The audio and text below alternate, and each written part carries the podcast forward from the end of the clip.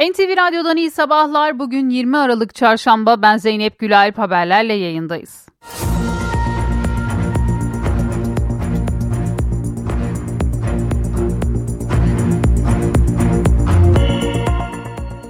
Geçen hafta hakem Halil Umut Meler'e Ankara Gücü Başkanı Faruk Koca'nın saldırısı sonrası futbolda yine çok konuşulacak bir gece yaşandı. İstanbulspor Trabzonspor maçının ikinci yarısında Onuachu'nun attığı gol sonrası İstanbulspor Kulübü Başkanı Ecmel Faik Sarıalioğlu hakem kararlarına tepki olarak takımını sahadan çekti. Sarıalioğlu takdir kamuoyunun herkese başarılar diliyoruz dedi. İstanbulspor As Başkanı Ömer Saral da sosyal medya hesabından bedeli her ne olursa olsun mesajını paylaştı. Trabzonspor Teknik Direktörü Abdullah Avcı ise sadece bugünle alakalı değil genel olarak Türk futbolu adına üzüntü verici geceler, akşamlar yaşıyoruz. Son derece üzüntülüyüm dedi. Şırnak'ta ise 1. Amatör Lig'de Kumçatı Spor oyuncuları Cizre Dicle Spor karşılaşmasında önce hakemlere ardından rakip takımın oyuncularına saldırdı. Jandarma ekiplerinin sahaya inerek müdahale ettiği olaylarda taraftarlar da Cizre e, Dicle Spor'un takım otobüsüne saldırdı. Olaylarda yardımcı hakem Veysel Samsak'ın burnu kırıldı. İsrail'in Gazze saldırıları sürerken Cumhurbaşkanı Recep Tayyip Erdoğan'dan dikkat çeken mesajlar geldi. Macaristan dönüşü uçakta konuşan Cumhurbaşkanı El Fetih ve Hamas'ın görüştüklerini söyledi. Bu görüşmeleri daha da ileri taşımak mümkün, bizim de yapabileceğimiz şeyler olduğuna inanıyorum dedi. Yerel seçimlerde Cumhurbaşkanı'nın gündemindeydi. MHP ile görüşmelerin sorunsuz sürdüğünü belirtti. Bizde kavga gürültü yok dedim. AK Parti'de Bursa, Balıkesir ve Samsun için temayül yoklaması yapıldı. Cumhuriyet Halk Partisi'nde ise seçim hazırlıkları hızlandı. Bu hafta Mersin, Adana, Hatay, Aydın adaylarıyla birlikte 200'e yakın il, ilçe ve beldedeki adayların açıklanması bekleniyor. İstanbul ilçe adaylarının açıklanması için ise 27 Aralık'ta Haliç Kongre Merkezi'nde bir toplantı yapılması planlanıyor. İyi Parti Genel Başkanı Meral Akşener son günlerde ard arda yaşanan istifalarla ilgili sert konuştu. İyi Parti'den istifa eden bazı isimlerin CHP ile görüştüğüne dikkat çekti. Partimize operasyon olduğu ortaya çıktı. Savaş ilanı olarak kabul ediyorum dedi. İstanbul Büyükşehir Belediye Başkanı Ekrem İmamoğlu ise dostlarımız oyuna geliyor, bize karşı kışkırtılıyorlar diye yanıt verdi.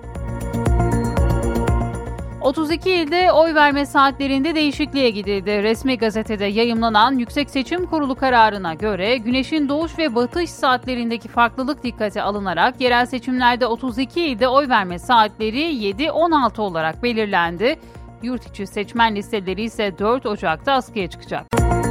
Benzine zam geldi. Gece yarısından itibaren benzinin litresine 1 lira 46 kuruşluk zam yapıldı. İstanbul'da benzinin litresi ortalama 34 lira 50 kuruş olduğu motorin grubundaysa fiyat değişmedi. İsrail'in 10 haftadır bombaladığı Gazze'de yaklaşık 20 bin Filistinli hayatını kaybetti. 50 binden fazla kişi de yaralandı. İsrail yetkililer sivil kayıplar için Hamas'ı yok etmenin maliyeti bu yorumunu yaparken İsrail Cumhurbaşkanı Herzog Gazze'de yeni bir insani araya hazır olduklarını belirtti. Bu çağrıya Hamas'tansa saldırılar sürerken her türlü müzakereyi reddediyoruz yanıtı geldi. Birleşmiş Milletler Güvenlik Konseyi Gazze konusunda yine anlaşamadı. Gazze'de insani yardımların engelsiz erişimi için çatışmalara ara verilmesinin talep edilen karar tasarısının oylanması anlaşma sağlanamadığı için ikinci kez ertelendi. Amerikan tarihinde ise bir ilk yaşandı. Amerika'da Colorado Yüksek Mahkemesi eski başkan Donald Trump'ın 6 Ocak kongre baskınında başkaldırı ve isyan suçunu işlediği gerekçesiyle bu eyaletteki başkanlık yarışına katılamayacağına karar verdi.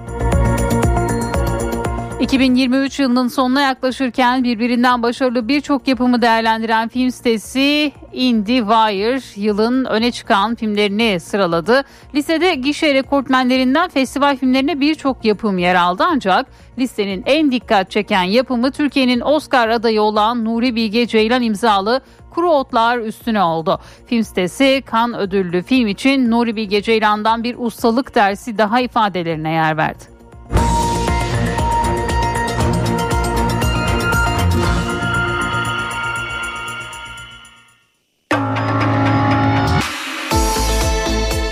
İşe giderken gazetelerin gündemi.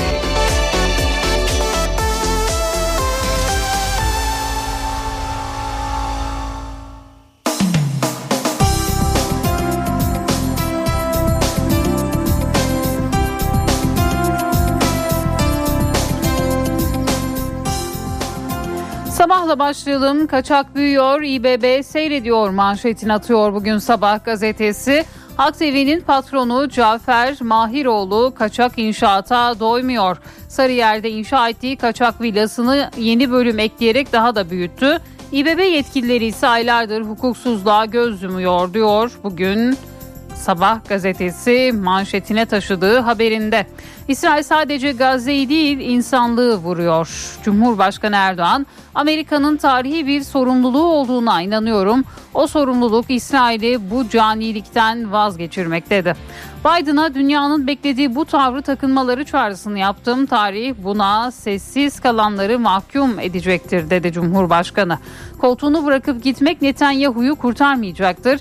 Mazlumların hesabını sormak için peşinde olacağız. Avrupa Birliği üyeliğine ilişkin de konuştu Cumhurbaşkanı. Yıllardır çeşitli bahanelerle oyalandık. Türkiye bunu çoktan hak etti. Avrupa Birliği artık bu yanlıştan vazgeçmelidir dedi ve yerel seçimler de gündemindeydi. Cumhur İttifakı çalışmalarını sürdürüyor. Bizde kavga gürültü yok, rahatız, sonu iyi olacak diye konuştu. Dün Cumhurbaşkanı uçakta Macaristan dönüşü gazetelere, gazetecilere yaptığı açıklamalar bu şekildeydi. Göz yumdukça zulüm arttı. Bir diğer başlık sabahın ilk sayfasından İsrail'in Filistin'deki işgali 75 yıldır sürüyor.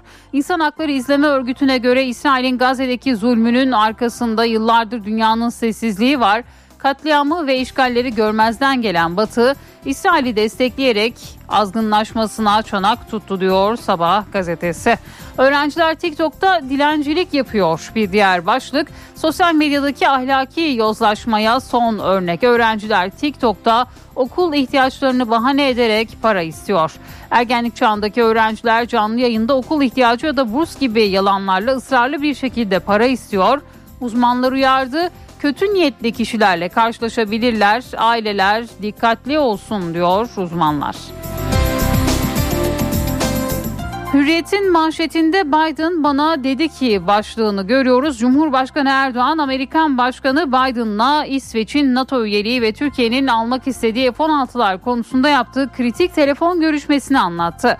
Görüşmede kendisinin siz bunu meclisten çıkarın aynı şekilde ben de kongreden bunu geçiririm şeklinde bir ifadesi oldu.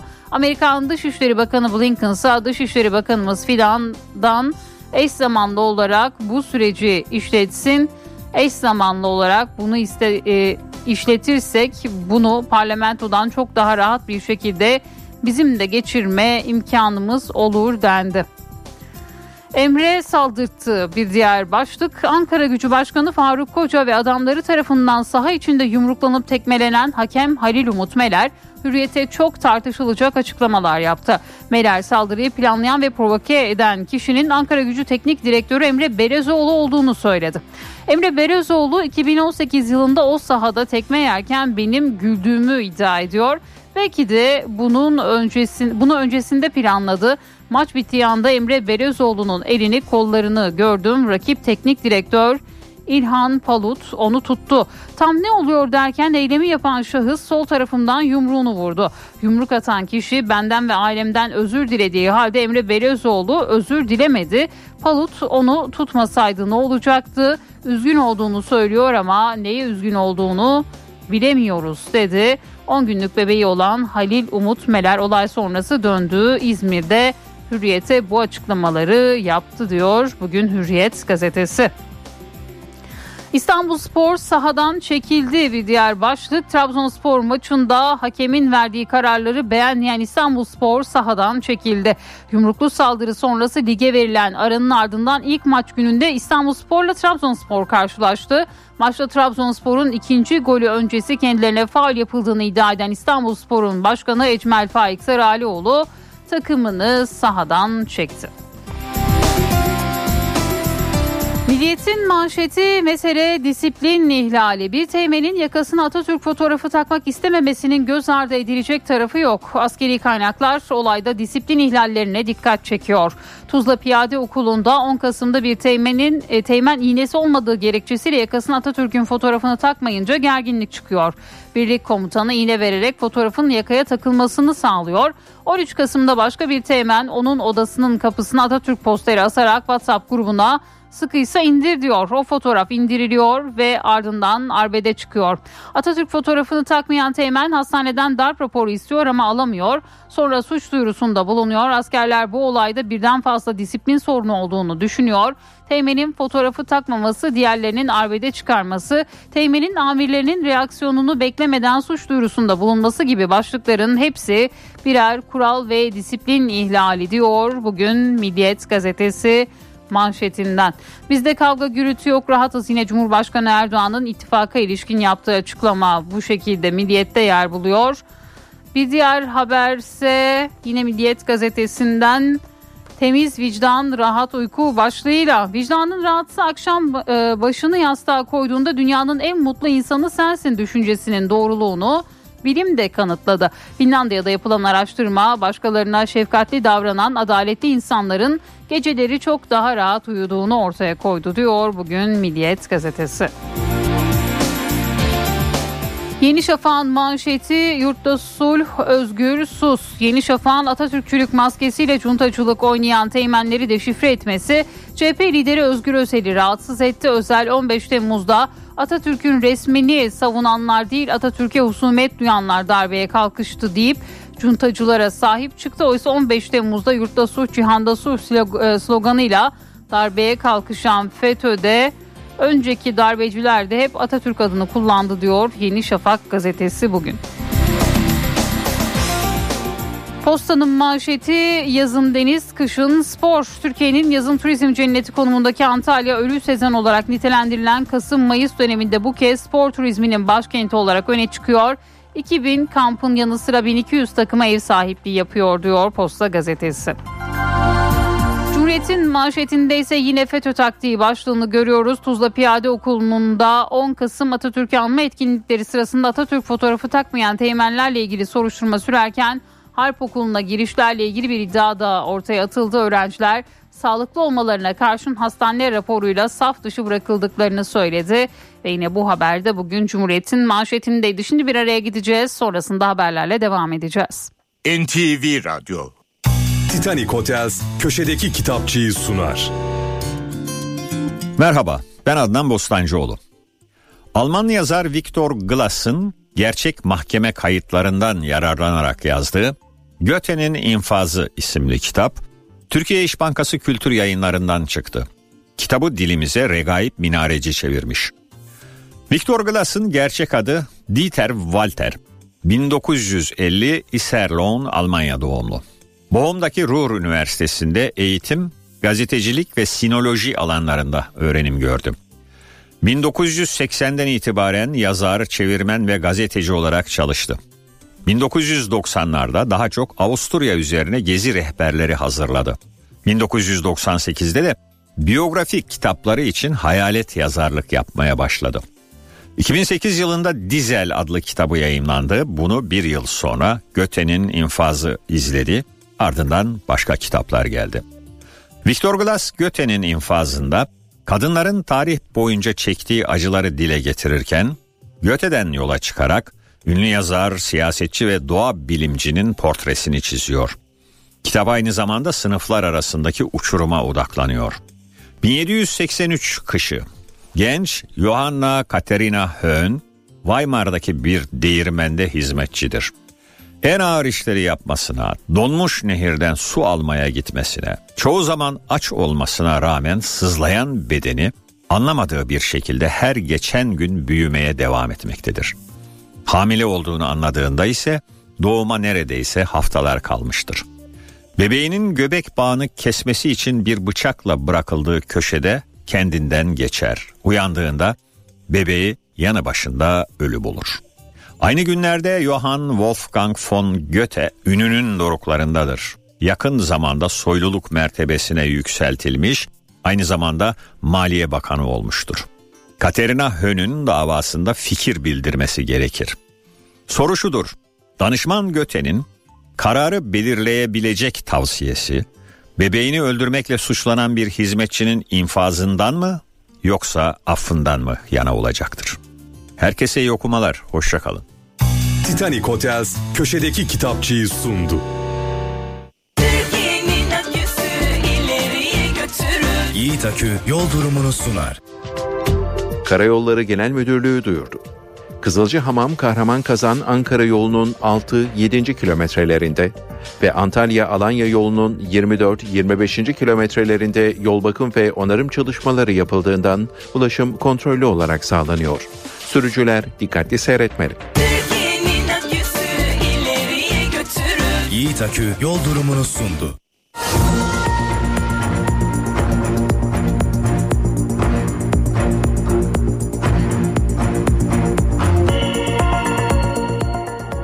NTV Radyo'da haberleri aktarmayı sürdürüyoruz. Trendyol Süper Lig'de hakeme yumruklu saldırı nedeniyle ara verilmişti. Aradan sonra ilk maça yine tartışmalı bir olayın gölgesi düştü. İstanbulspor hakem kararına tepki olarak sahadan çekildi. Eski Ankara Gücü Başkanı Faruk Koca'nın hakem Halil Umut Meler'e yumruk atmasıyla ara verilen Trendyol Süper Lig olaylı geri döndü. İstanbulspor Başkanı Ecmel Faik Sarı Alioğlu hakem kararına tepki olarak Trabzonspor maçında takımını sahadan çekti. Mücadelenin 67. dakikasında İstanbul Spor'dan Florian Loşay'ın yerde kaldığı pozisyonda ev sahibi ekip faul bekledi. Kaptırılan topta hızlı gelişen Trabzonspor hata Onuachu'nun golüyle sonuçlandı ve Bordo Mavililer maçta 2-1 öne geçti. Vardan pozisyonu dinleyen hakem Ali Şansalan golü geçerli saydı. Karara tepki gösteren İstanbul Spor Başkanı takımını sahadan çekti. İstanbul Sporlu oyuncular uzun süre sahada kalmak için başkanı ikna etmeye çalıştı. Sarı Aleoğlu'nun ısrarı sonrası takım sahadan çekildi ve maç tatil edildi.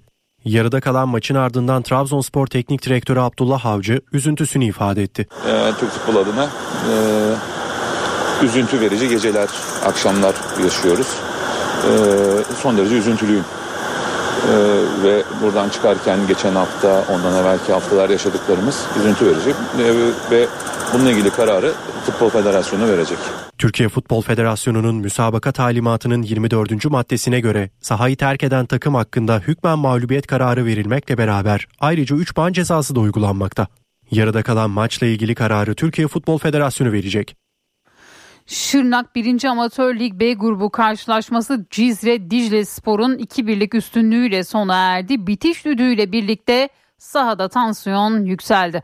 Kumçatı Spor'un oyuncuları hakem ve rakibe saldırınca olaya güvenlik güçleri müdahale etti. Öfkeli futbolcuları sahaya inen jandarma ekipleri engelledi. Saldırıda burnu kırılan yardımcı hakem Veysel Samsak hastaneye kaldırıldı. Samsak saldırganlar hakkında şikayetçi oldu. Taraftarlar da konuk takımın otobüsüne taşlarla saldırdı. Cizre Dicle Spor ekibi beldeden jandarma eşliğinde ayrıldı. İsrail'in Gazze saldırıları sürerken Cumhurbaşkanı Recep Tayyip Erdoğan'dan dikkat çeken mesajlar geldi. Cumhurbaşkanı El Fetih ve Hamas'ın görüştüklerini söyledi. Bu görüşmeleri daha da ileri taşımak mümkün. Bizim de yapabileceğimiz şeyler olduğuna inanıyorum dedi. El Fetih ve Hamas görüşüyor. Batı Şeria ve Gazze'yi kontrol eden iki yönetime dair dikkat çekici açıklama Cumhurbaşkanı Recep Tayyip Erdoğan'dan geldi. Cumhurbaşkanı bu birlikteliği koruma ve ileri taşıma gayreti içinde olmalıyız dedi. El Fetih ile Hamas'ın görüşmemesi diye bir durum söz konusu değil. Görüşüyorlar, bu görüşmeleri daha ileri taşımaları da mümkün. Bu konuda Türkiye olarak bizim yaptığımız ve yapabileceğimiz çok şeyler olduğuna inanıyorum. Çünkü El Fetih ile Hamas'ın birbiriyle barışık yaşaması şart. Birbiriyle adeta et ve kemik gibiler. Bizim şu anda bu birlikteliği korumak ve bu işi bir sonuca kavuşturmanın gayreti içinde olmamız lazım. Cumhurbaşkanı Erdoğan Macaristan dönüşü uçakta gazetecilerin sorularını yanıtladı. Amerika Birleşik Devletleri Başkanı Joe Biden'la yaptığı görüşmeyi anlattı. İsrail'i durdurmak için tarihi sorumluluğunuzu yerine getirin dediğini söyledi. O sorumluluk İsrail'i bu canilikten vazgeçirmek, Gazze'deki bu katliamı durdurmaktır. Fakat ABD bugüne kadar İsrail'i durdurmak şöyle dursun adeta teşvik etti. Biden'la görüşmemizde ABD'ye o tarihi sorumluluğu hatırlattım. Tüm dünyanın beklediği o tavrı takınmaları çağrısında bulundum.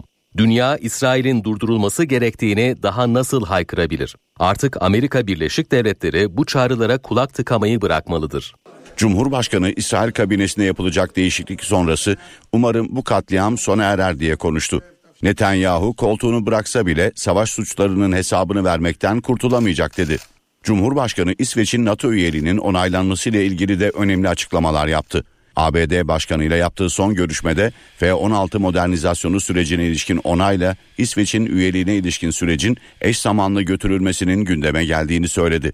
Görüşmede kendisinin siz bunu meclisten çıkarın aynı şekilde ben de kongreden bunu geçiririm şeklinde bir ifadesi oldu. Eş zamanlı olarak bunu işletirsek bizim de geçirme imkanımız olur dendi. Bir başka zorlaştırıcı konu da savunma tedarikinde Kanada ve bazı müttefiklerin olumsuz tavırları. Bunların hepsi birbirine bağlı. Gerek Amerika'nın F-16 konusu, gerekse Kanada'nın verdiği sözleri tutması parlamentomuzun da konuya olumlu bakışını hızlandıracaktır.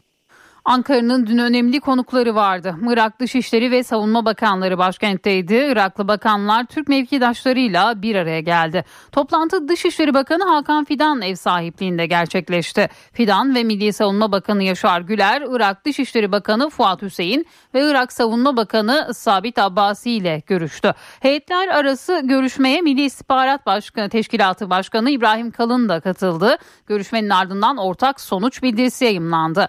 Bildiride iki ülke heyetlerinin terörle mücadele, güvenlik, su alanları başta olmak üzere ikili ve bölgesel konuları ele aldıkları vurgulandı. Irak'ın siyasi birliği, egemenliği ve toprak bütünlüğüne verilen öneme de atıf yapılırken iki ülke arasındaki güvenlik işbirliği çerçevesinde PKK'nın oluşturduğu tehditlerin de masaya yatırıldığı belirtildi.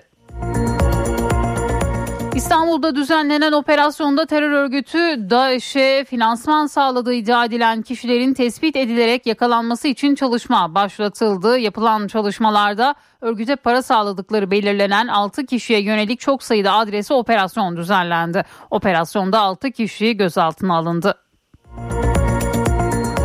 Motokurye Yunus Emre Göçer'in Somali Cumhurbaşkanı'nın oğlunun çarpması sonucu hayatını kaybettiği kazanın yeni görüntüleri ortaya çıkmıştı. Adalet Bakanı Yılmaz Tunç o görüntülere göre yeni bir adli tıp raporu hazırlanacağını söyledi. Tunç kimsenin şüphesi olmasın vatandaşımızın hakkını hukukunu koruyacağız dedi. Bu kaza ile ilgili olarak yeni bir görüntü daha ortaya çıktı. Bu görüntü eşliğinde yeni bir rapor düzenlenmesi noktasında ek rapor için dosya Adli Tıp Kurumu'na gönderildi. Adli Tıp Kurumu'ndan e, ek rapor bekliyoruz ve ona göre e, Cumhuriyet Savcılığımız e, kusur durumu tespit edildiği anda e, hızlı bir şekilde iddianame sürecini tamamlayacaktır ve o süreç yargı süreci devam edecektir. Ben şunu ifade etmek istiyorum. Tabii bu çok speküle edilmeye e, devam ediyor.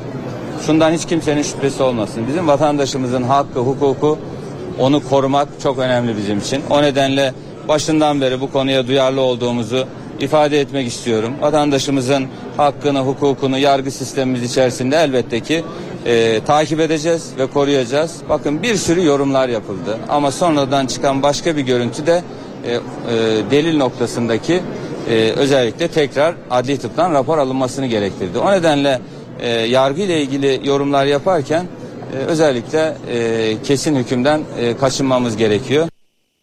31 Mart'taki yerel seçimde bazı illerde oy verme başlangıç ve bitiş saatlerinde değişikliğe gidildi. Yüksek Seçim Kurulu'nun konuya ilişkin kararı resmi gazetede yayımlandı. Kararla 31 Mart yerel seçimlerinde mevsim, bölge ve ulaşım özelliklerine göre bazı illerde oy verme saatlerine yönelik düzenleme yapıldı. Buna göre Doğu Anadolu, Güneydoğu Anadolu ve Doğu Karadeniz bölgelerinde yer alan 32 ilde oy verme işlemleri 7-16 saatleri arasında yapılacak. Diğer illerde ise oy verme işlemi 8-17 saatleri arasında gerçekleştirilecek.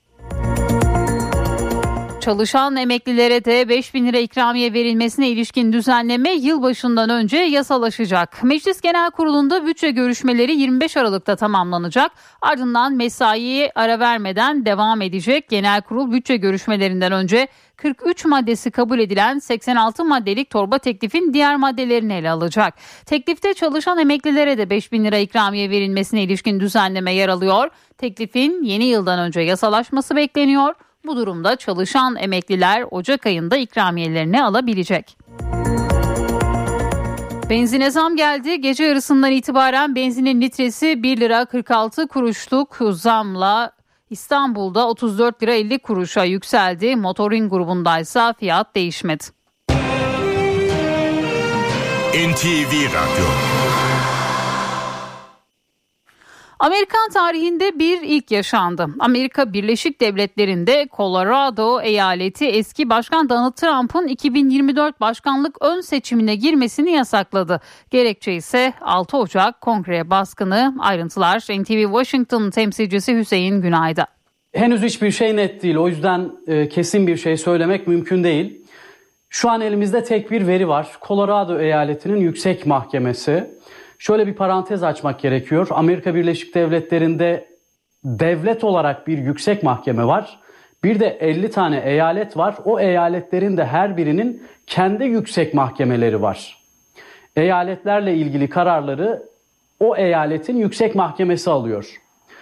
Colorado Yüksek Mahkemesi dedi ki Donald Trump 6 Ocak 2021'de başkanlık yeminini ezdi ve kongreye karşı bir kalkışmaya, darbe girişiminde bulundu. Bu yüzden Amerika Birleşik Devletleri anayasasına karşı gelmiş oldu. Çünkü 1800'lü yıllarda anayasaya yerleştirilmiş olan bir madde herhangi bir ofiste görevli bir yetkilinin Amerikan devletine ve kongresine kalkışmasını engelliyor.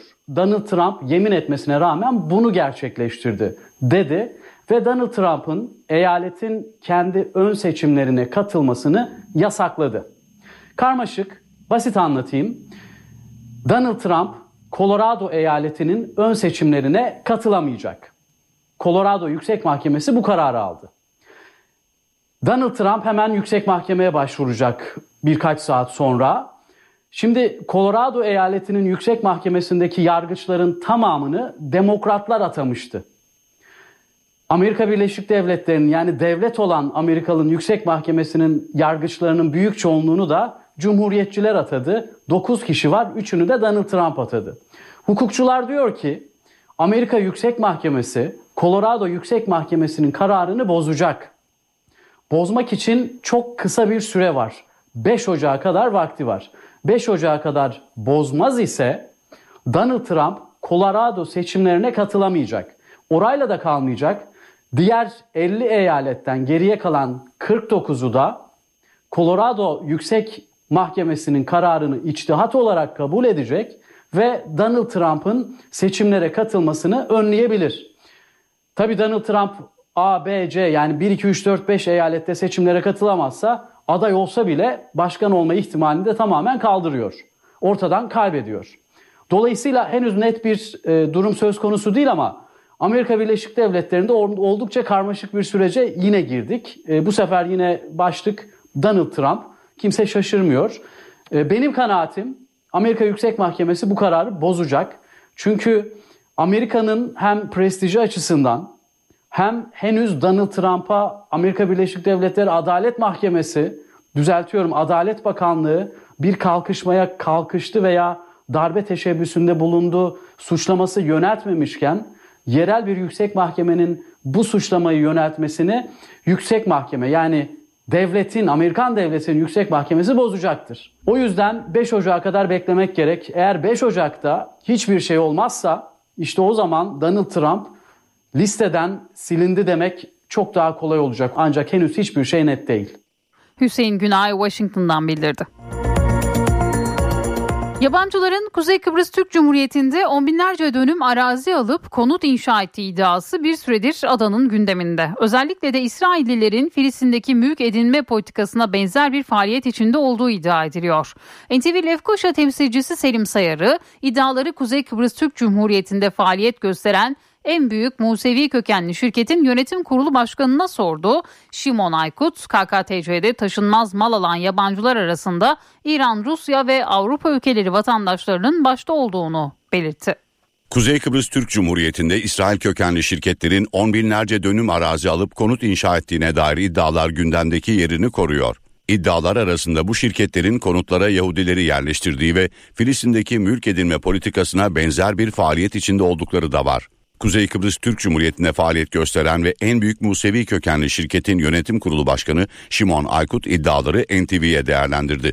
Ailesi 600 yıl önce İspanya'dan Türkiye'ye göç etmiş olan İzmir Bergama doğumlu Şimon Aykut, Kıbrıs'tan taşınmaz mal satın alanlar arasında İsrail vatandaşlarının en alt sırada olduğunu belirtiyor. Türkiye Cumhuriyeti ve Kuzey Kıbrıs Türk Cumhuriyeti vatandaşlıkları bulunan Aykut, İsrail'de herhangi bir şirketinin olmadığını söylüyor. Benim bir kere İsrail'de şirketim yok nokta. Benim Türkiye'de e, ortak olduğum bir şirket var. Onun haricinde bütün işlerim, şirketlerim Kuzey KKTC'dedir.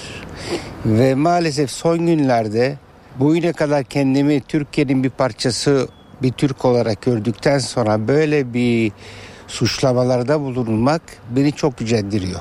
Şimon Aykut İskele bölgesi başta olmak üzere inşa ettikleri 3500 konuttan yalnızca 105'inin İsrail vatandaşları tarafından satın alındığını aktardı. Projelerinin Türkiye'den de ilgi gördüğünü söyleyen Aykut, Kuzey Kıbrıs Türk Cumhuriyeti'nden taşınmaz mal alan yabancılar arasında İran, Rus ve Avrupa ülkeleri vatandaşlarının başta olduğunu belirtiyor. Son zamanlarda Türkiye'li Türk vatandaşlarımızdan çok büyük istek var. Onun haricinde İranlılar en çoğu büyük çoğunluk, e, Ruslar, Ukraynalılar, e, Avrupa'dan şimdi çok büyük istekler olmaya başladı. Ve İsrailler bu konu yani bu şeyde en alt sıradadır. Kuzey Kıbrıs Türk Cumhuriyeti'nin hızla gelişmekte olduğunun altını çizen Şimon Aykut, Kuzey Kıbrıs'ın yakaladığı bu ivmenin korunması halinde taşınmaz mal yatırım alanında dünya çapında bir cazibe merkezine dönüşeceğini öngörüyor. Kuzey Kıbrıs Türk Cumhuriyeti'nde gündemdeki bir diğer iddiada İsrailli şirketlerin yasaları bypass ettiği yönündeydi. Şimon Aykut bu iddialara da yanıt verdi. Zaten satın alınan her evin sahibi burada istihbarat tarafından kontrol edildikten sonra o eve sahip olabiliyor. Yoksa her istediğimizde biz burada daire satamıyoruz. Şimon Aykut, Kuzey Kıbrıs Türk Cumhuriyeti'nden taşınmaz mal alan yabancıların ülkenin tanıtımı için önemli rol oynadığını da belirtti. İskele bölgesinde tek projede 3000'den fazla konutun yer aldığı küçük bir şehir inşa eden Şimon Aykut, iddiaların Kuzey Kıbrıs Türk Cumhuriyeti'ne zarar verdiği görüşünde. Gelin gerçeği söyleyelim. Kuzey Kıbrıs'ı biz buraya geldiğimizde kimse tanımıyordu. Biz ne olmak istiyoruz? Biz Kuzey Kore mi olmak istiyoruz yoksa Avrupa'nın bir parçası mı olmak istiyoruz? Avrupa'nın bir parçası olmak için Burada gereken yatırımları yapıyoruz. Gereken tanıtımları yapıyoruz. Böyle yalan şeylerle Kıbrıs'ı biz bir daha kaçırırsak bu dedikodularla müşterilerimiz buradan kaçarsa bir daha müşteri gelmez. Ve kendi kendimize zararda bulunuyoruz. Her e, oturan insan KKTC'nin bir yurt dışında bir elçisi oluyor. İlaç fiyatlarına 16 Aralık'ta %25 zam geldi. Ancak zam 25 Aralık'tan itibaren uygulanacak. Son günlerde ise başta kanser ilaçları olmak üzere birçok ilaç eczanelerde bulunmuyor. Eczacılar bazı ilaç firmalarının ve depoların ilaç vermek için zammı beklediklerini söylüyor. Kanser ilaçları, antibiyotikler, hormon ilaçları. Eczanelerde son günlerde birçok ilaç bulunamıyor. Çok fazla sayıda ilaç yok bir kere. Kalem olarak sayamıyoruz bile. Antibiyotiklerden, en basit ilaçlardan, hormon ilaçlarına kadar çoğu ilaç yok da. Çoğu hastamızı geri çeviriyoruz. Eczane eczane geziyorlar. Depolardan temin edemiyoruz. Bulamadık bu bilmiyorum yani bir burada kimin kusuru var. İlaçlarda Euro kuru 16 Aralık'ta düzenlendi. İlaca %25 zam geldi. Ancak zamlı fiyatlar 25 Aralık'tan itibaren uygulanacak. Eczacılar bu durumun ilaç firmaları ve ecza depoları tarafından suistimal edildiğini düşünüyor. Zaten bizim ilaçlarımız ciddi anlamda yoktaydı. Bu açıklamadan sonra şu anda hem ilaç firmaları hem depolar kısıtlı şekilde ilaç vermeye başladılar. Aslında birçoğu satışı kapattı şu anda. Eczanelere ilaç girdisi çok az düzeyde ya da hiç e, birçok kalemde gelmiyor. Ben kendi eczanem özelinde söyleyebilirsem 300'lerin üzerinde ilaç yokum var şu anda. Şu an büyüme hormonu ilaçları yok. Kanser ilaçları yok ve antibiyotiklerde çok sıkıntı yaşıyoruz. Antibiyotik ilacı arıyorum ama bulamıyorum. Muadili de yok. Kaç eczane dolaştınız? Şu ana kadar 3 tane dolaştım. %60-%70'te sıkıntı yaşıyoruz ilaçların. Kanser ilaçları, ithal ilaçların çoğunda ulaşımında problem yaşıyoruz. Hastalarla tabii ki yine bir karşı karşıya geliyoruz. Para piyasalarında 32 liraya yaklaşan euro kuru ilaçta farklı belirleniyor. İlaçta uygulanan kur son zamla 14 liradan 17 liraya çıktı. Uzmanlara göre 4,1 büyüklüğündeki bir depremin binalara hasar vermemesi gerekiyor. Ancak İstanbul'a kilometrelerce uzaktaki Yalova depremi Güngören'deki bir binada hasara neden oldu. Balkonu resmen yıkılan, balkonu kısmen yıkılan bina tahliye edildi. Mahalle sakinlerine göre bölgede çok sayıda bina aynı durumda. Böyle bir depremde hasar alınması beklenmez. Bu dünyada hiçbir yerde dört büyüklüğünde bir depremde hasar olmaz. Profesör Doktor Okan Tüysüz ve bu alanda söz sahibi tüm uzmanlara göre 4,1 büyüklüğündeki depremin normal şartlarda binalara hasar vermemesi gerekiyor. Ancak İstanbul'da ne şartlar ne de on binlerce bina normal değil. 100 kilometre uzaktaki Yalova Çınarcık'ta meydana gelen depremin gün görende balkonunda hasar oluşan bir binanın tahliyesine neden olması bu durumun en önemli kanıtı. Hepsi e, denizdeki kumdan yapılmış binalar, kolonlar sağlam değil. İnsanlar aslında e, evde oturduklarını zannediyor ama maalesef kendi mezarlarında oturuyorlar. Ne varsa gücümüzü kullanacağız. Devletin e, yardımlarını bekliyoruz.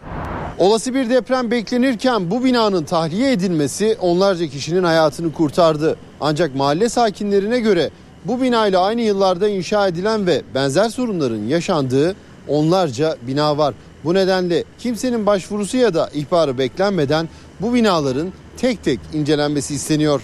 Bu binadan daha kötü bina vardır burada elbet. Hatta daha kötü bina bir sürü vardır ama hiç denetim yok. İlla birinin arayıp şikayet etmesi lazım ki gelip burayı yıkım kararı alsınlar. Uzmanlar uyarıyor. Kaybedecek zaman yok. Bu konuda devletin hızla bir yol haritası çıkarması gerekiyor. Ekonomik gücü olmayan kişiler binada tespit yapıldı. Çürük çıkarsa ne yaparım diye tespitten kaçınıyorlar. Önü görülmeyen yola kimse girmez. O yolun sonuna kadar nasıl gidileceğinin mutlaka topluma duyurulması gerekiyor. Bağımsız filmlerle ilgili global bir haber sitesi olan IndieWire yılın en iyi 50 filmini belirledi. Listede Türkiye'den de bir film var.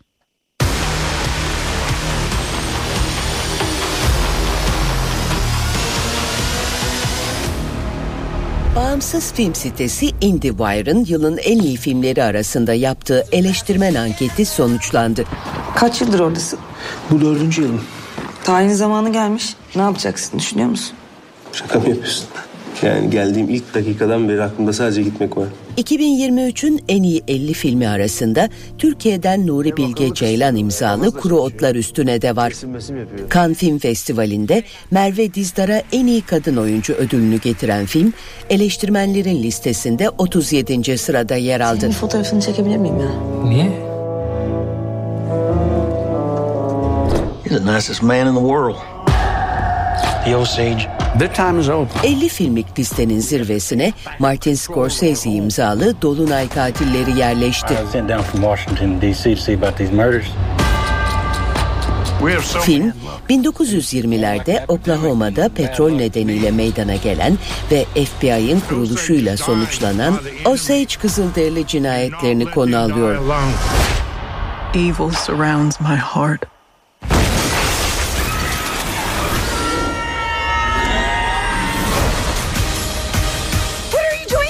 I'm coming with you. 2023'te aynı gün vizyona giren ve isimleri bile birlikte anılan Barbie ve Oppenheimer yani Barbenheimer bu kez ayrıldı. Atom bombasının mucidini anlatan Oppenheimer eleştirmenlerin listesinde ikinci sıraya yerleşirken Barbie 8. sırada yer bulabildi. Now, Ken. I'll beach off with you any day, Ken. Anyone who wants to beach him off has to beach me off first. I will beach both of you off at the same time. Beach both of us off? Nobody's gonna beach anyone off. Sadness. And we can know the world. Lobster gibi sıra dışı filmlere imza atan Yorgos Lanthimos, Sarayın Gözdesi'nden sonra bir kez daha Emma Stone'la çalıştığı Poor Things filmiyle eleştirmenlerin üçüncüsü oldu. To enjoy, circumnavigate. It is the goal of all to progress. Woman plotting her course to freedom.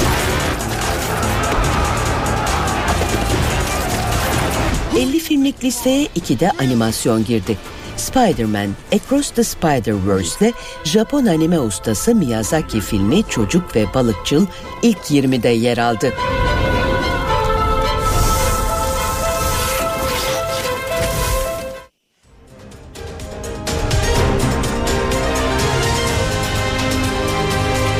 NTV Radyo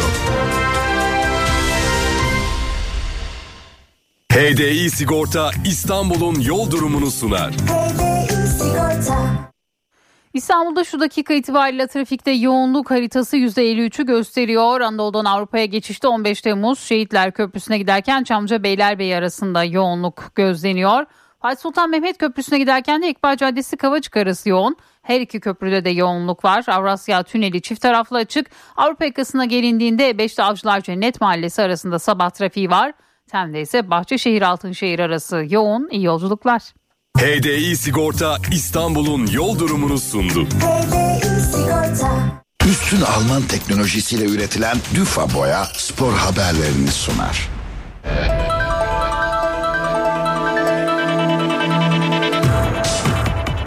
Trendyol Süper Lig'de 17. hafta dün oynanan maçlarla başladı. Rams Başakşehir kendi evinde EMS Yapı Sivas Spor'u 3-1 mağlup ederken Adana Demirspor deplasmanda Gaziantep Spor'la 2-2 berabere kaldı. Günün programında yer alan İstanbul Spor Trabzonspor maçı ise ev sahibi takımın sahayı terk etmesi nedeniyle Bordo Mavililerin 2-1 üstünlüğü devam ederken tatil edildi. Eski Ankara Gücü Başkanı Faruk Koca'nın hakem Halil Umut Meler'e yumruk atmasıyla ara verilen Trendyol Süper Lig olaylı geri döndü.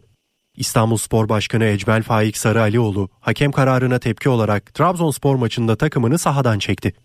Mücadelenin 67. dakikasında İstanbul Spor'dan Florian Loşay'ın yerde kaldığı pozisyonda ev sahibi ekip faul bekledi. Kaptırılan topta hızlı gelişen Trabzonspor hata Onuachu'nun golüyle sonuçlandı ve Bordo Mavililer maçta 2-1 öne geçti.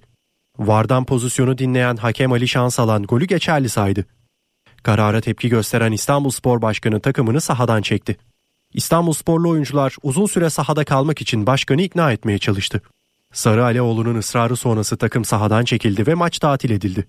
Yarıda kalan maçın ardından Trabzonspor Teknik Direktörü Abdullah Avcı üzüntüsünü ifade etti. Ee, Türk futbol adına e, üzüntü verici geceler, akşamlar yaşıyoruz. E, son derece üzüntülüyüm. E, ve buradan çıkarken geçen hafta, ondan evvelki haftalar yaşadıklarımız üzüntü verici. E, ve bununla ilgili kararı Futbol Federasyonu verecek. Türkiye Futbol Federasyonu'nun müsabaka talimatının 24. maddesine göre sahayı terk eden takım hakkında hükmen mağlubiyet kararı verilmekle beraber ayrıca 3 puan cezası da uygulanmakta. Yarıda kalan maçla ilgili kararı Türkiye Futbol Federasyonu verecek. Süper Lig'de 17. hafta maçları bugün oynanacak 3 karşılaşmayla devam edecek. Program şöyle. Saat 17'de Monde Home Kayseri Spor Fenerbahçe ile karşı karşıya gelecek. Saat 20'de 2 maç var. Galatasaray Babakars Fatih Karagümrük'le Biteksen Antalya Spor'da Kasımpaşa ile karşı karşıya geliyor. Euroleague'de bu hafta takımlar ikişer maç oynayacak. Fenerbahçe Beko ve Anadolu Efes ilk karşılaşmalarına bu akşam çıkacak. Fenerbahçe Beko Jalgiris Kaunas'ı ağırlayacak. Maç saat 20.30'da başlayacak. Sarı lacivertler baş antrenör Yasikevicius yönetimindeki ilk maçta Monaco'yu yenmişti. Fenerbahçe Beko 14 maçta aldığı 7 galibiyetle haftaya 11. sırada girdi. Jalgiris Kaunas'ın ise 5 galibiyeti var ve 16. basamakta yer alıyor. Anadolu Efes ise deplasmanda Bayern Münih ile karşılaşacak. Almanya'daki maç saat 22.30'da. Erdem Can'ın ekibi geride kalan 14 maçın 7'sini kazandı ve 12. sırada. Bayern Münih'in ise 6 galibiyeti var ve haftaya 13. basamakta girdi. Dayanıklı, kolay sürülen, kapatıcılığı yüksek Düfa Boya spor haberlerini sundu. Saat 8 Türkiye ve Dünya gündeminde bu saate kadar neler olduğuna bir haber turuyla bakacağız.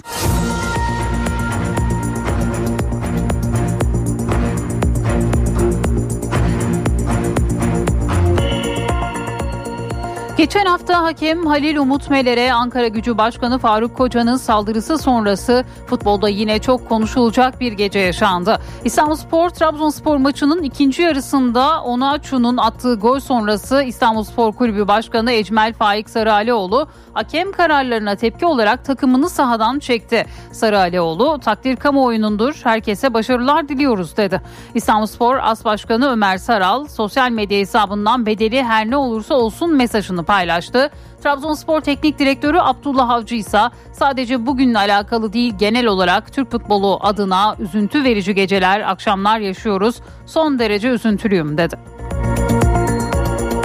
Şırnak'ta ise 1. Amatör Lig'de Kumçatı Spor oyuncuları Cizre Dicle Spor karşılaşmasında önce hakemleri ardından rakip takımının oyuncularına saldırdı. Jandarma ekiplerinin sahaya inerek müdahale ettiği olaylarda taraftarlar da Cizre Dicle Spor'un takım otobüsüne saldırdığı olaylarda yardımcı hakem Veysel Samsağ'ın burnu kırıldı. İsrail'in saldırıları sürerken Cumhurbaşkanı Recep Tayyip Erdoğan'dan dikkat çeken mesajlar geldi. Macaristan dönüşü uçakta konuşan Cumhurbaşkanı El Fetih ve Hamas'ın görüştüklerini söyledi. Bu görüşmeleri daha da ileri taşımak mümkün. Bizim de yapabileceğimiz şeyler olduğuna inanıyorum dedi. Yerel seçimlerde Cumhurbaşkanı'nın gündemindeydi. MHP ile görüşmelerin sorunsuz sürdüğünü belirtti. Bizde kavga gürültü yok dedi. AK Parti'de Bursa, Balıkesir ve Samsun için temayül yoklaması yapıldı. Cumhuriyet Halk Partisi'nde ise seçim hazırlıkları hızlandı. Bu hafta Mersin, Adana, Hatay, Aydın adaylarıyla birlikte 200'e yakın il, ilçe ve beldedeki adayların açıklanması bekleniyor. İstanbul ilçe adaylarının açıklanması içinse 27 Aralık'ta Haliç Kongre Merkezi'nde bir toplantı yapılması planlanıyor. İyi Parti Genel Başkanı Meral Akşener son günlerde ard arda yaşanan istifalarla ilgili sert konuştu. İyi Parti'den istifa eden bazı isimlerin CHP ile görüştüğüne dikkat çekti. Partimize operasyon olduğu ortaya çıktı, savaş ilanı olarak kabul ediyorum dedi. İstanbul Büyükşehir Belediye Başkanı Ekrem İmamoğlu ise dostlarımız oyuna geliyor, bize karşı kışkırtılıyorlar diye yanıt verdi.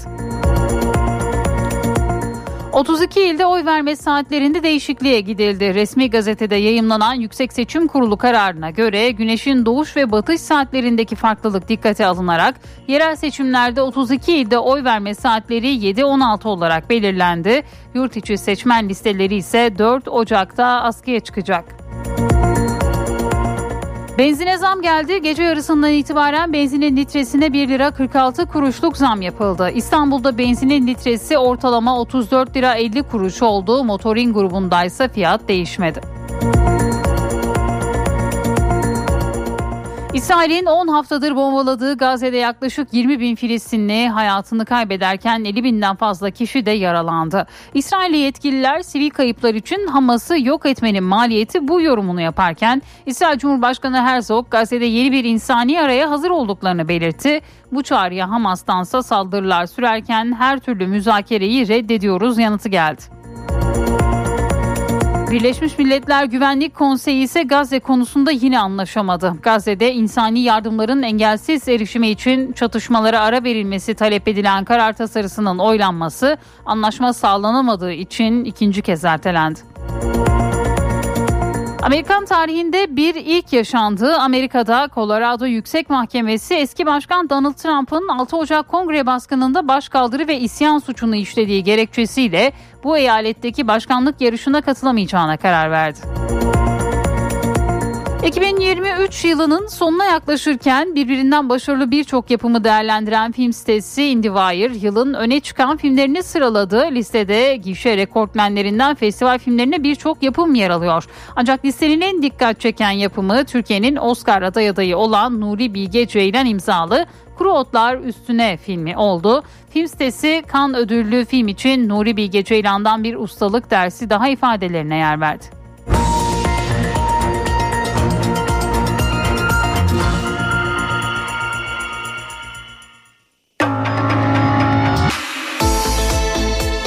İşe giderken gazetelerin gündemi.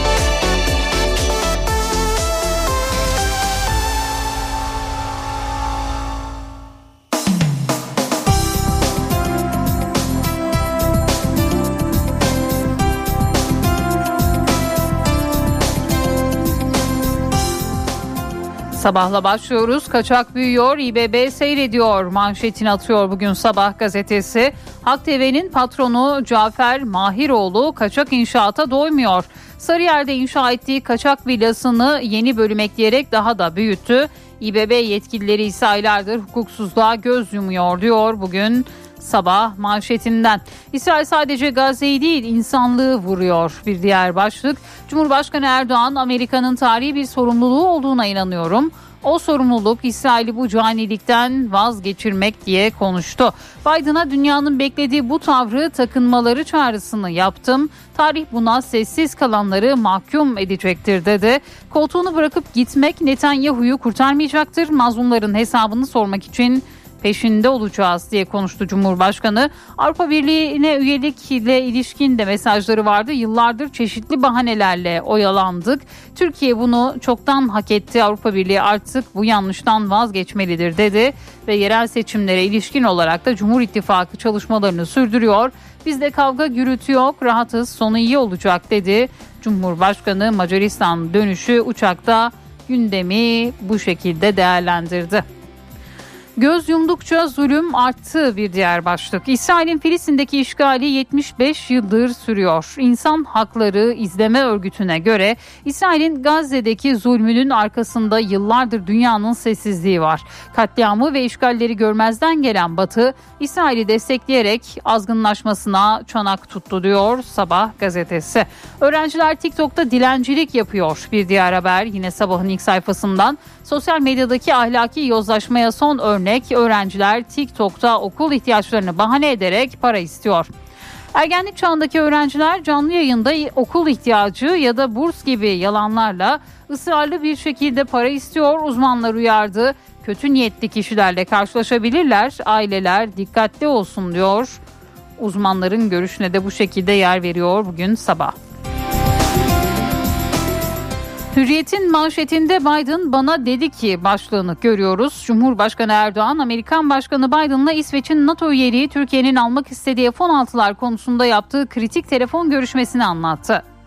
Görüşmede kendisinin siz bunu meclisten çıkarın aynı şekilde ben de kongreden bunu geçiririm şeklinde bir ifadesi oldu. Amerikan Dışişleri Bakanı Blinken'la Dışişleri Bakanımız Fidan eş zamanlı olarak bu süreci işletsin.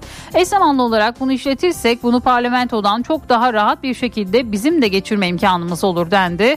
El Fethi ile Hamas'ın görüşmemesi diye bir durum söz konusu değil görüşüyorlar. Bu görüşmeleri daha ileri taşımaları da mümkün. Bu konuda Türkiye olarak bizim yaptığımız ve yapabileceğimiz çok şeyler olduğuna inanıyorum. Çünkü El Fethi ile Hamas'ın birbiriyle barışık yaşaması şart. Hamas denince Filistin konuşuluyor. Bunlar birbiriyle adeta et ve kemik gibiler diyor Cumhurbaşkanı Erdoğan'ın uçakta yaptığı açıklamalarda bu şekilde yer buluyor bugün Hürriyet'te. Emre saldırttı bir diğer dikkat çeken başlık Hürriyet gazetesinden. Ankara Gücü Başkanı Faruk Koca ve adamları tarafından saha içinde yumruklanıp tekmelenen hakem Halil Umut Meler, hürriyete çok tartışılacak açıklamalar yaptı. Meler saldırıyı planlayan ve provoke eden kişinin Ankara Gücü Teknik Direktörü Emre Belözoğlu olduğunu söyledi. Emre Belözoğlu 2018 yılında o sahada tekme yerken benim güldüğümü iddia ediyor. Belki de bunu öncesinde planladı. Maç bittiği anda Emre Belözoğlu'nun elini kollarını gördüm. Rakip teknik direktör İlhan Palut onu tuttu. Tam ne oluyor derken eylemi yapan şahıs sol tarafından yumruğunu savurdu. Yumruk atan kişi benden ve ailemden özür dilediği halde Emre Berezoğlu özür dilemedi. Palut onu tutmasaydı ne olacaktı? Üzgün olduğunu söylüyor ama neye üzgün olduğunu bilmiyoruz diyor. Halil Umut Meler Hürriyet gazetesine yaptığı açıklamada. İstanbulspor sahadan çekildi bir diğer haber. Trabzonspor maçında hakemin verdiği kararı beğenmeyen İstanbulspor sahadan çekildi. Yumruklu saldırı sonrası lige verilen aranın ardından ilk maç gününde İstanbulspor'la Trabzonspor karşılaştı. Maçta Trabzonspor'un ikinci golü öncesi kendilerine faul yapıldığını iddia eden İstanbulspor'un başkanı Ecmel Faik Saralioğlu takımı sahadan çekti. Savaş ilanını kabul ediyorum bir diğer başlık. İyi Parti lideri Akşener eski İyi Partili Özkan'ın seçim pazarlığı yaptığı tartışmasında bu bir siyasi partinin iç işlerine karışmak dedi demektir. Bu bir savaş ilanı olarak bunu bir savaş ilanı olarak kabul ediyorum dedi.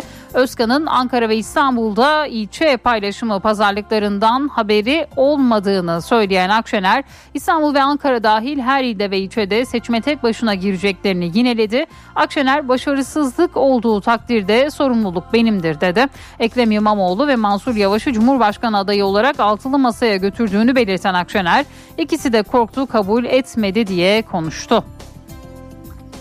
Fiyat görmeden yemek yemeyin yine bir diğer başlık. Restoranlarla ilgili şikayetler üzerine harekete geçen Ticaret Bakanlığı önemli bir düzenleme yaptı. 1 Ocak'tan itibaren ülke genelinde yeme içme hizmeti veren bütün mekanlar hem girişte hem masada fiyatlarını gösteren menü bulundurmak zorunda olacak. Tüketici dernekleri bunun geciken ancak çok yerinde bir karar olduğunu söylüyor diyor bugün yine Hürriyet gazetesi. Milliyet'in manşetinde mesele disiplin ihlali başlığı yer buluyor. Bir teğmenin yakasına Atatürk fotoğrafı takmak istememesinin göz ardı edilecek tarafı yok. Askeri kaynaklar olayda disiplin ihlallerine dikkat çekiyor. Tuzla Piyade Okulu'nda 10 Kasım'da bir teğmen iğnesi olmadığı gerekçesiyle yakasına Atatürk'ün fotoğrafını takmayınca gerginlik çıkıyor. Birlik komutanı iğne vererek fotoğrafın yakaya takılmasını sağlıyor. 13 Kasım'da başka bir teğmen onun odasının kapısına Atatürk posteri asarak WhatsApp grubundan sıkıysa indir diyor. O fotoğraf indiriliyor ve ardından arbede çıkıyor. Atatürk fotoğrafını takmayan teğmen hastaneden darp raporu istiyor ama alamıyor. Sonra suç duyurusunda bulunuyor. Askerler bu olayda birden fazla disiplin sorunu olduğunu düşünüyor. Teğmenin fotoğrafı takmaması, diğerlerinin arbede çıkarması, teğmenin amirlerinin reaksiyonunu beklemeden suç duyurusunda bulunması gibi başlıkların hepsi birer kural ve disiplin ihlali diyor bugün Milliyet gazetesi. Bizde kavga gürültü yok, rahatız. Yine dün Cumhurbaşkanı Erdoğan'ın uçak dönüşü ittifaka ilişkin yaptığı açıklama bu başlıkla yer buluyor. Milliyet gazetesinde bir diğer haber ise bir bu eksikti başlığıyla. Hakem Halil Umut Meler'e yumruklu saldırı nedeniyle ara verilen Süper Lig yine olaylı başladı. Trabzonspor'un attığı ikinci golden sonra hakemlerin kararına tepki gösteren İstanbulspor Başkanı Sarı Alioğlu 74. dakikada takımını sağdan çekti. 3-0 hükmen mağlup sayılması beklenen İstanbulspor için bu e, puan silme cezası da gündemde ediyor Milliyet. Temiz vicdan, rahat uyku bir diğer başlık Milliyet'in ilk sayfasından.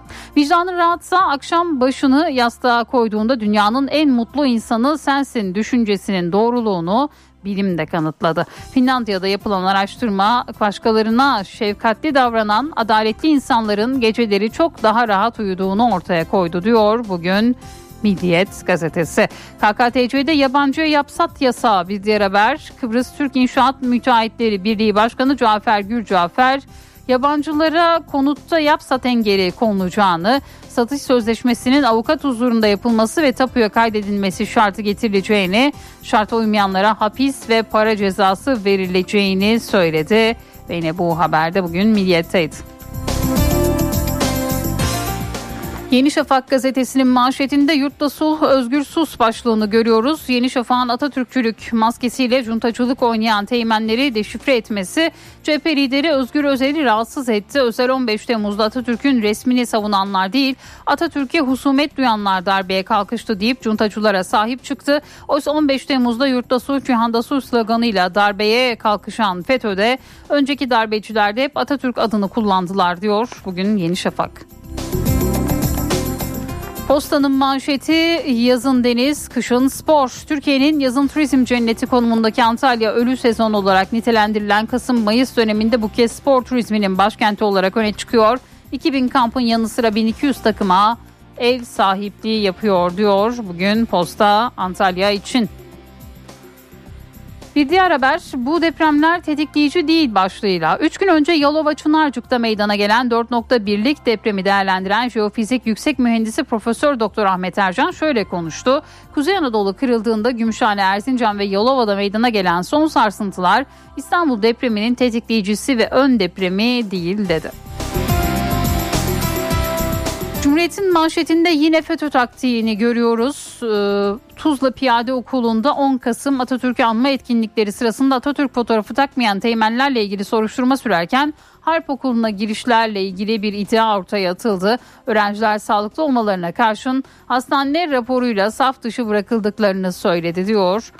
Bugün de yine bu haber Cumhuriyet'in manşetinde yer buluyor. NTV Radyo Evdeki Hesap. Profesör Murat Ferman hafta içi her gün ekonomideki güncel gelişmeleri NTV Radyo dinleyicileri için yorumluyor. Günaydın Sayın Ferman mikrofon sizde. Zeynep Gül Hanım günaydın. İyi bir gün, iyi yayınlar diliyorum. Kuruluşundan neredeyse 80 yıl sonra küresel finansal mimari bugün artık demode, çağ dışı fonksiyonelliğini yitirmiş ve eşitsizliğe yol açan bir yapıya dönüşmüştür.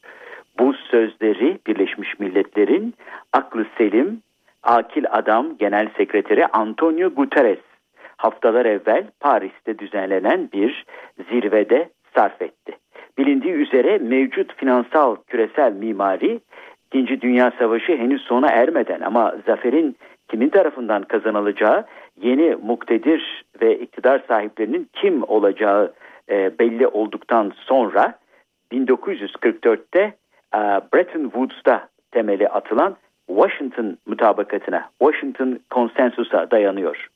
Bu çerçevede Birleşmiş Milletler ve IMF gibi iki önemli kurum küresel mimarinin ana dayanaklarını, motorlarını, dinamolarını oluşturuyorlar.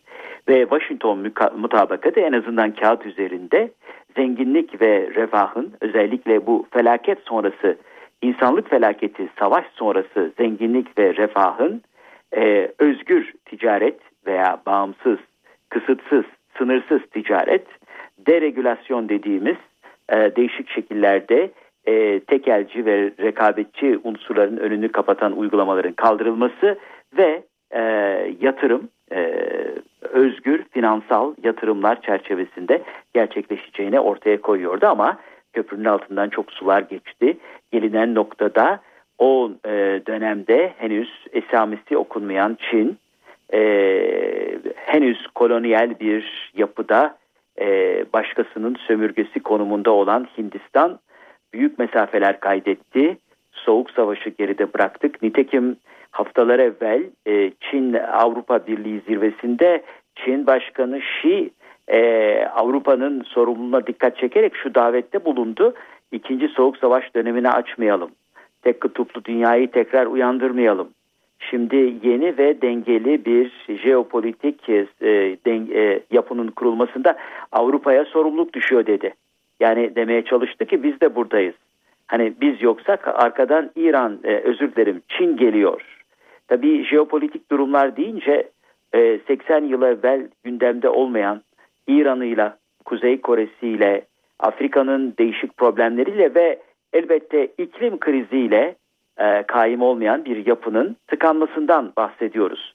Nitekim e, bu haftaki makalemde de belirttiğim üzere sadece iklim değişikliğiyle ilgili olarak 2030 yılına kadar gerek duyulan ve nasıl ve kimin tarafından temin edileceği konusunda e, doğru dürüst bir program olmayan fon ihtiyacı 15 trilyon dolar. İklim değişikliğinden zarar görenler feryatlarını aslında senelerdir ortaya koyuyorlar. Mesela Karayip Adaları'ndaki Barbados Cumhuriyeti'nin Başbakanı Mia Motley e, iki sene evvel Glasgow'da sonra geçen sene Mısır'da şimdi gene bu dönemde Dubai'de e, özür dilerim Birleşik Arap Emirlikleri'nde e, feryadını sürdürmeye devam ediyor. Diyor ki bu konu ne olacak? Biz yok oluyoruz iklim değişikliğine karşı herkes konuşuyor ama finansmanı kim sağlayacak? Ee, üstelik ki uluslararası borçlanma ve borçların döndürülmesi meselesinde devreye giren Çin ve diğerleri e, resmin e, yapısını da değiştiriyorlar. E, Fed'in güçlü dolar politikasına yol açan sürekli faiz arttırımı dolayısıyla dolar ve avro e, değer kazandıkça bu e, birimden borçlanan özellikle gelişmekte olan ülkelerin e, yükü artıyor. Acaba bu borçların yönetilmesi ve iflasa yol açılmaması, durgunluğa yol açılmaması, resesyona, küresel resesyona kapı aralanmaması için 80 yıllık mevcut sistem yeterli olacak mı? Yoksa bu köhnemiş sistem değiştirilmek, yeni bir Washington veya farklı bir mutabakat yapılmak, yazılmak zorunda mı? Belki önümüzdeki dönemlerde bunları konuşmaya devam edeceğiz. Bir dibace ve dipnotla e, bitirelim. Genel tablo böyle. Şirketler bacağında da e, uluslararası sigorta şirketi risk e, e, hesaplama konusunun önemli lideri Allianz diyor ki e, bu yıl e, önümüzde bu yıl itibariyle dünyada iflasların beşte bir oranında artması bekleniliyor. Evet sisteme önce teşhis koymak sonra bir şeyler yapmak lazım. Bakalım gelişmeler bizi ne gibi yeni serüvenlerle karşı karşıya bırakacak. Bu genel ufuk turu ve bilgi paylaşımı çerçevesinde değerli dinleyenlerimize katma değeri yüksek ve yüksek katma değerli bir gün diliyor. Huzurlarınızdan hürmetlerle ayrılıyorum. Profesör Murat Ferman'la evdeki hesap sona erdi. Kaçırdığınız bölümleri www.ntvradio.com.tr adresinden dinleyebilirsiniz. Dünya markası Bras çatı sistemleri finans bültenini sunar.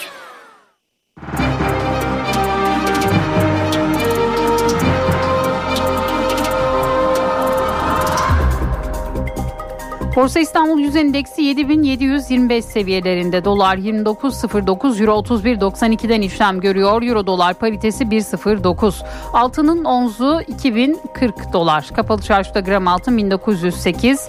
Çeyrek altın 3236 liradan satılıyor. Brent petrolün varil fiyatı ise 79 dolar. Dünya markası Bras çatı sistemleri finans bültenini sundu. NTV Radyo Benzersiz duvarlar artık hayal değil. Sandeko Boya hava durumunu sunar. Bugün de ülke genelinde duran bir hava var ve sisli olacak o havada sıcaklık biraz da artıyor. Hafta sonuysa Anadolu'ya kar gelecek diyor uzmanlar. İstanbul'da pusun yanı sıra çöl tozlarının da gelmesiyle hava kalitesi çok düşüyor. Sıcaklık 13 derece. Bursa yer yer puslu 16, Ankara sisli 10 derece. İzmir'de öğleden sonra hafif yağmur var. Sıcaklık 18 derece. Antalya az bulutlu 21 derece. İzmir ve Antalya'da yarın kuvvetli yağmur bekleniyor. Eşsiz boya, eşsiz mekanlar. Sandeko Boya hava durumunu sundu.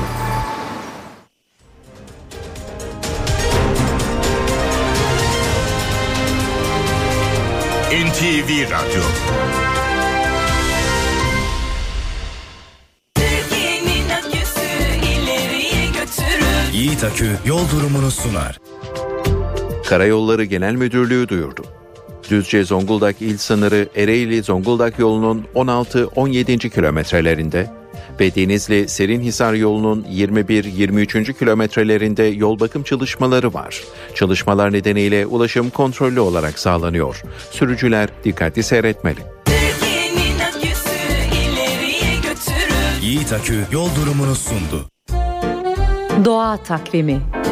Bugün 20 Aralık 2023 Çarşamba. NTV Radyo iyi günler diler. Aralık ayı gündüzlerin en kısa, gecelerin en uzun olduğu ay. Hava erken karardığı için akşam eve giderken ya da gün geç aydınlandığı için sabah kalkınca gökyüzünde yıldızları, gezegenleri görebiliriz. Peki gökyüzünde ne görebilirsiniz? Popüler gökbilim yazılarından tanıdığımız Alp Akoğlu'nun Sarkaç'taki köşesinde verdiği bilgiye göre Boğa, Orion, İkizler, Arabacı ve Büyük Köpek Aralık ayı boyunca gökyüzünde görebileceğimiz takım yıldızlarından. Sonbaharın simgesi olan kanatlı at Andromeda ve Perseus da bu ay iyice yükselmiş olur. Kraliçe ve kral takım yıldızları da kutup yıldızına yakın konumda yer aldıkları için Aralık ayında en iyi konumlarında olur. Kraliçe yüzünüzü kuzeye döndüğünüzde hemen gözünüze çarpan M biçimindeki takım yıldız. Yıldızları çok parlak değil ama birbirine yakın parlaklıkta yıldızlardan oluştuğu için hemen dikkati çekiyor. Ayrıca Samanyolu kuşağı üzerinde bulunduğundan derin gökyüzü cisimleri bakımından da zengin bir takım yıldızı kraliçe. Bir dürbünle hatta çıplak gözle gökyüzünde görebilirsiniz. Meraklısının dikkatine. Unutmadan yarın gece yılın en uzun gecesi. Göğe bakmak için fırsat yaratın. Doğa takvimi. Araç takipte liderlerin tercihi Mobiliz risk haritasını sunar. Yurt genelinde özellikle sabahları yoğun sis ve pus oluşuyor. Bu hava kalitesini de düşürüyor. Solunum yolu rahatsızlığı olanlar günün erken saatlerinde mecbur olmadıkça dışarı çıkmamalı. Ulaşımda da aksamalar yaşanabilir. Tedbirli olunmalı. Araç takipte liderlerin tercihi Mobiliz risk haritasını sundu.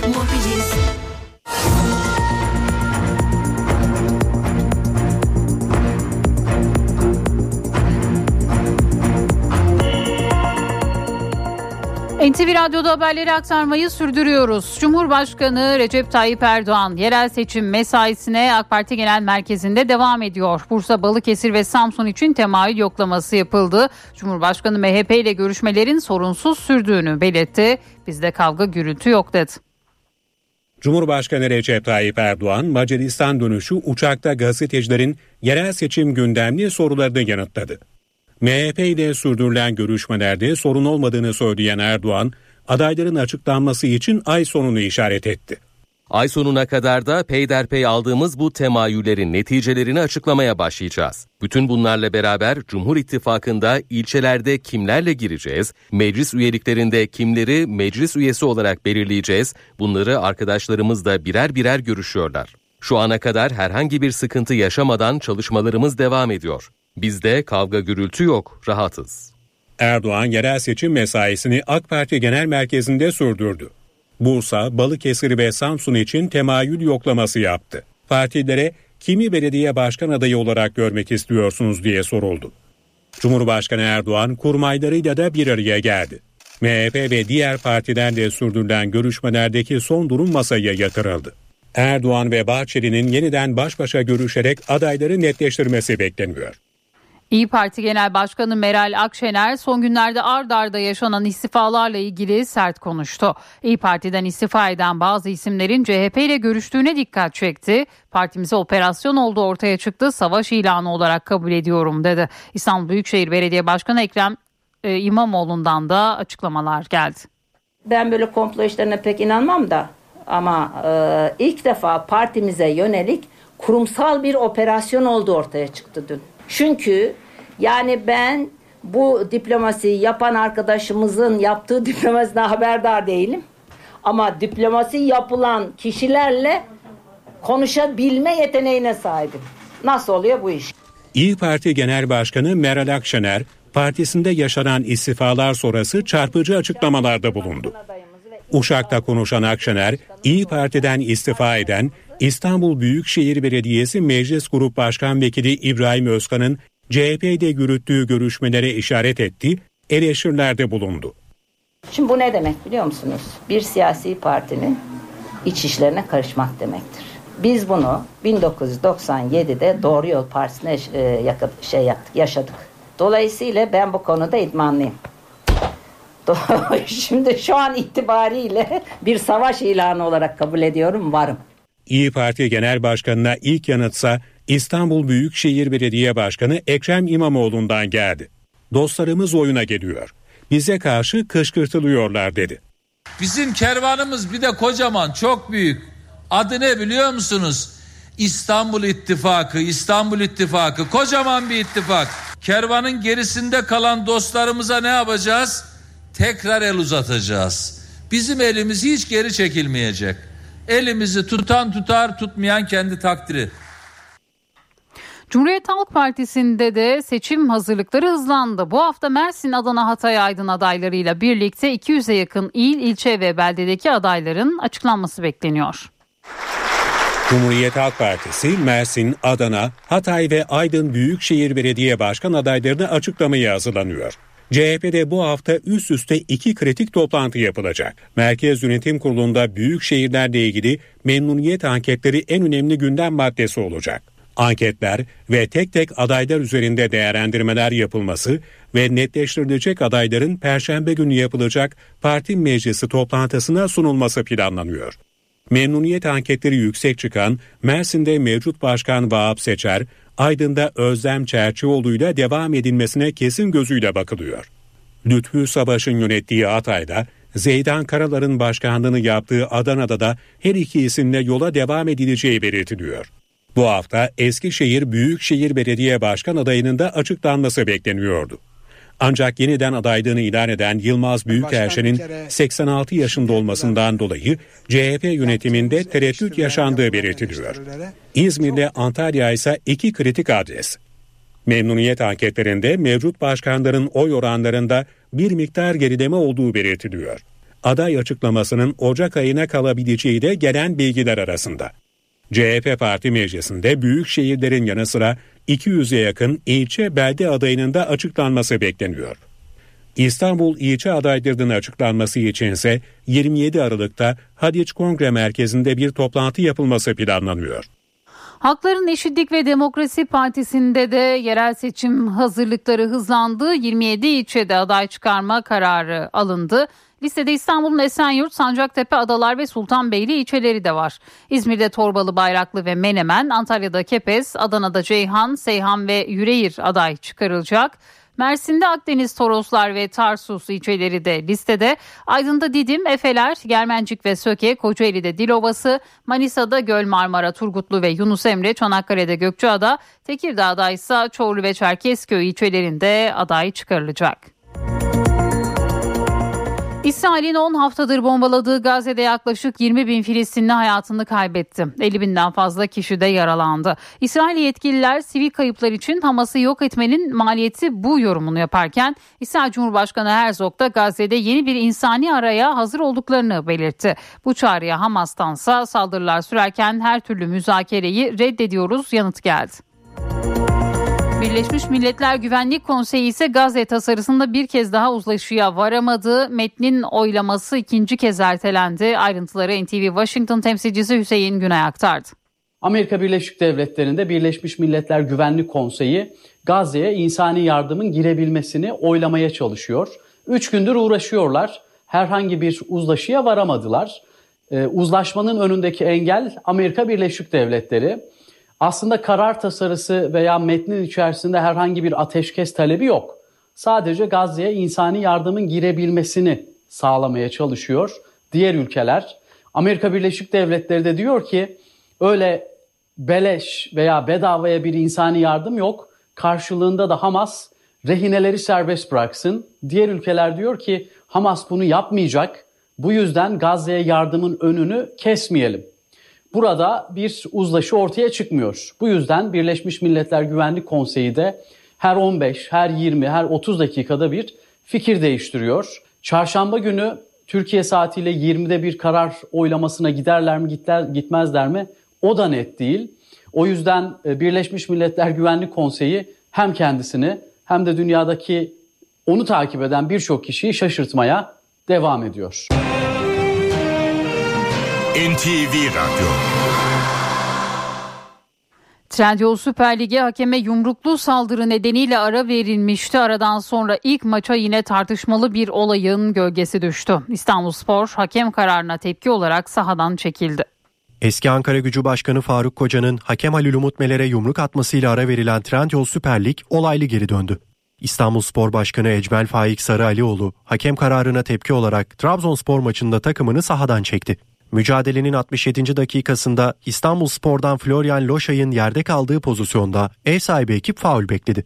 Kaptırılan topta hızlı gelişen Trabzonspor hata Onuachu'nun golüyle sonuçlandı ve Bordo Mavililer maçta 2-1 öne geçti. Vardan pozisyonu dinleyen hakem Ali Şansalan golü geçerli saydı.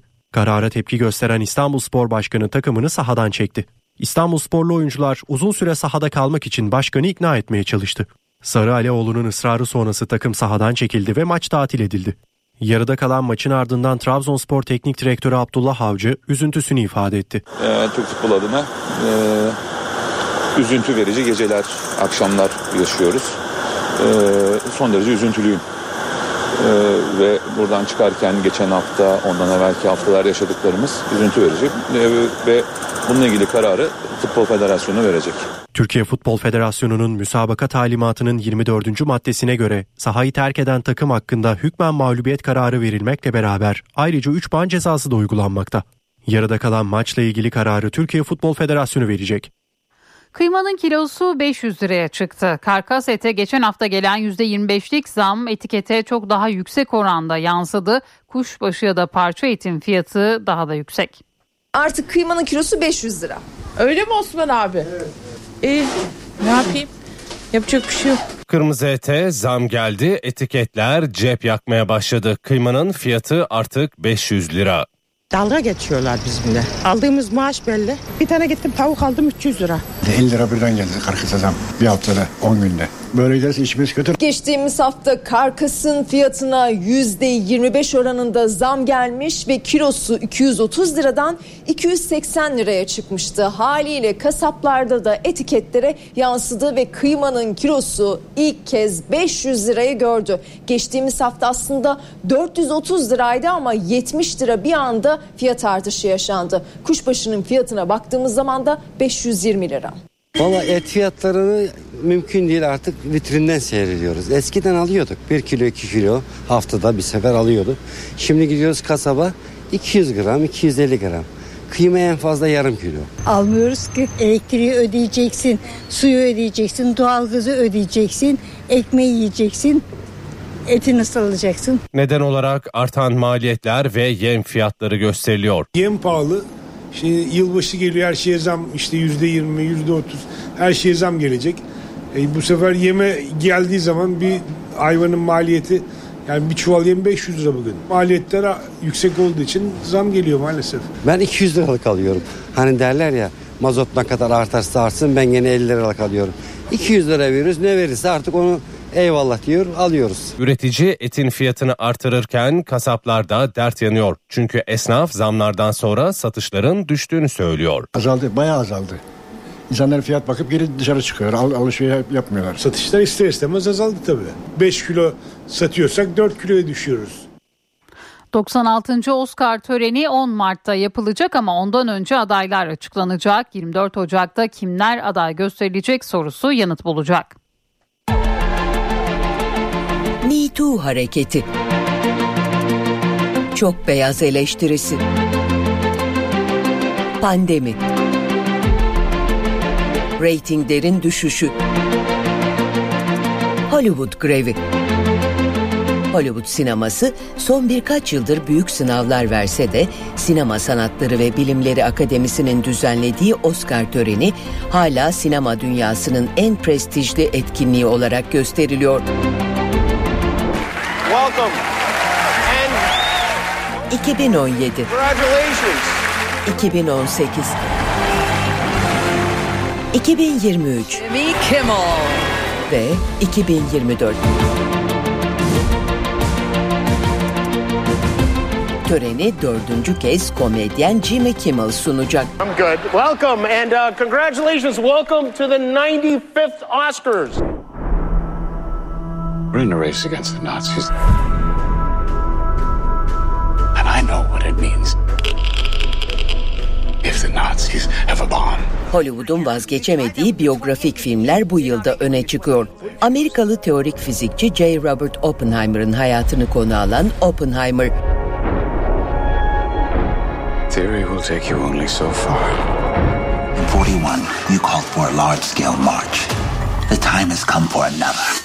Nobody. 1963'te Washington yürüyüşünü düzenleyen insan hakları aktivisti Bayard Rustin'in hikayesini anlatan Rustin, The day of your march, the entire DC police force has been mobilized. What they really want to destroy. three, four. Uzun mesafe yüzücüsü Diana Naed'in Küba ile Florida arasındaki 177 kilometrelik mesafeyi yüzme girişimini beyaz perdeye taşıyan Naed. The world wants me to shut my mouth and sit down and wait to die. If summer doesn't sing in you, then nothing sings in you. Venedik Film Festivali'ndeki dünya premierinde 7 dakika boyunca ayakta alkışlanan Maestro gibi birçok yapım Oscar listesine girecek gibi görünüyor.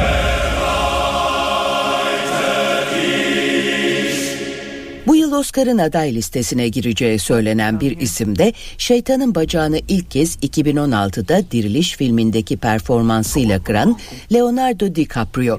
Aktör, Scorsese filmi Killers of the Flower Moon'daki rolüyle ikinci kez Oscar alabilecek mi göreceğiz. We got to take back control of our home. Oscar çok beyaz eleştirisinin hedefi olan akademi heyeti son birkaç yıldır etnik kökenli oyunculara ödül vermeyi bir borç biliyor. İki siyahi aktör Jeffrey Wright ve Coleman Domingo da adaylar listesine girebilecek isimler olarak sayılıyor.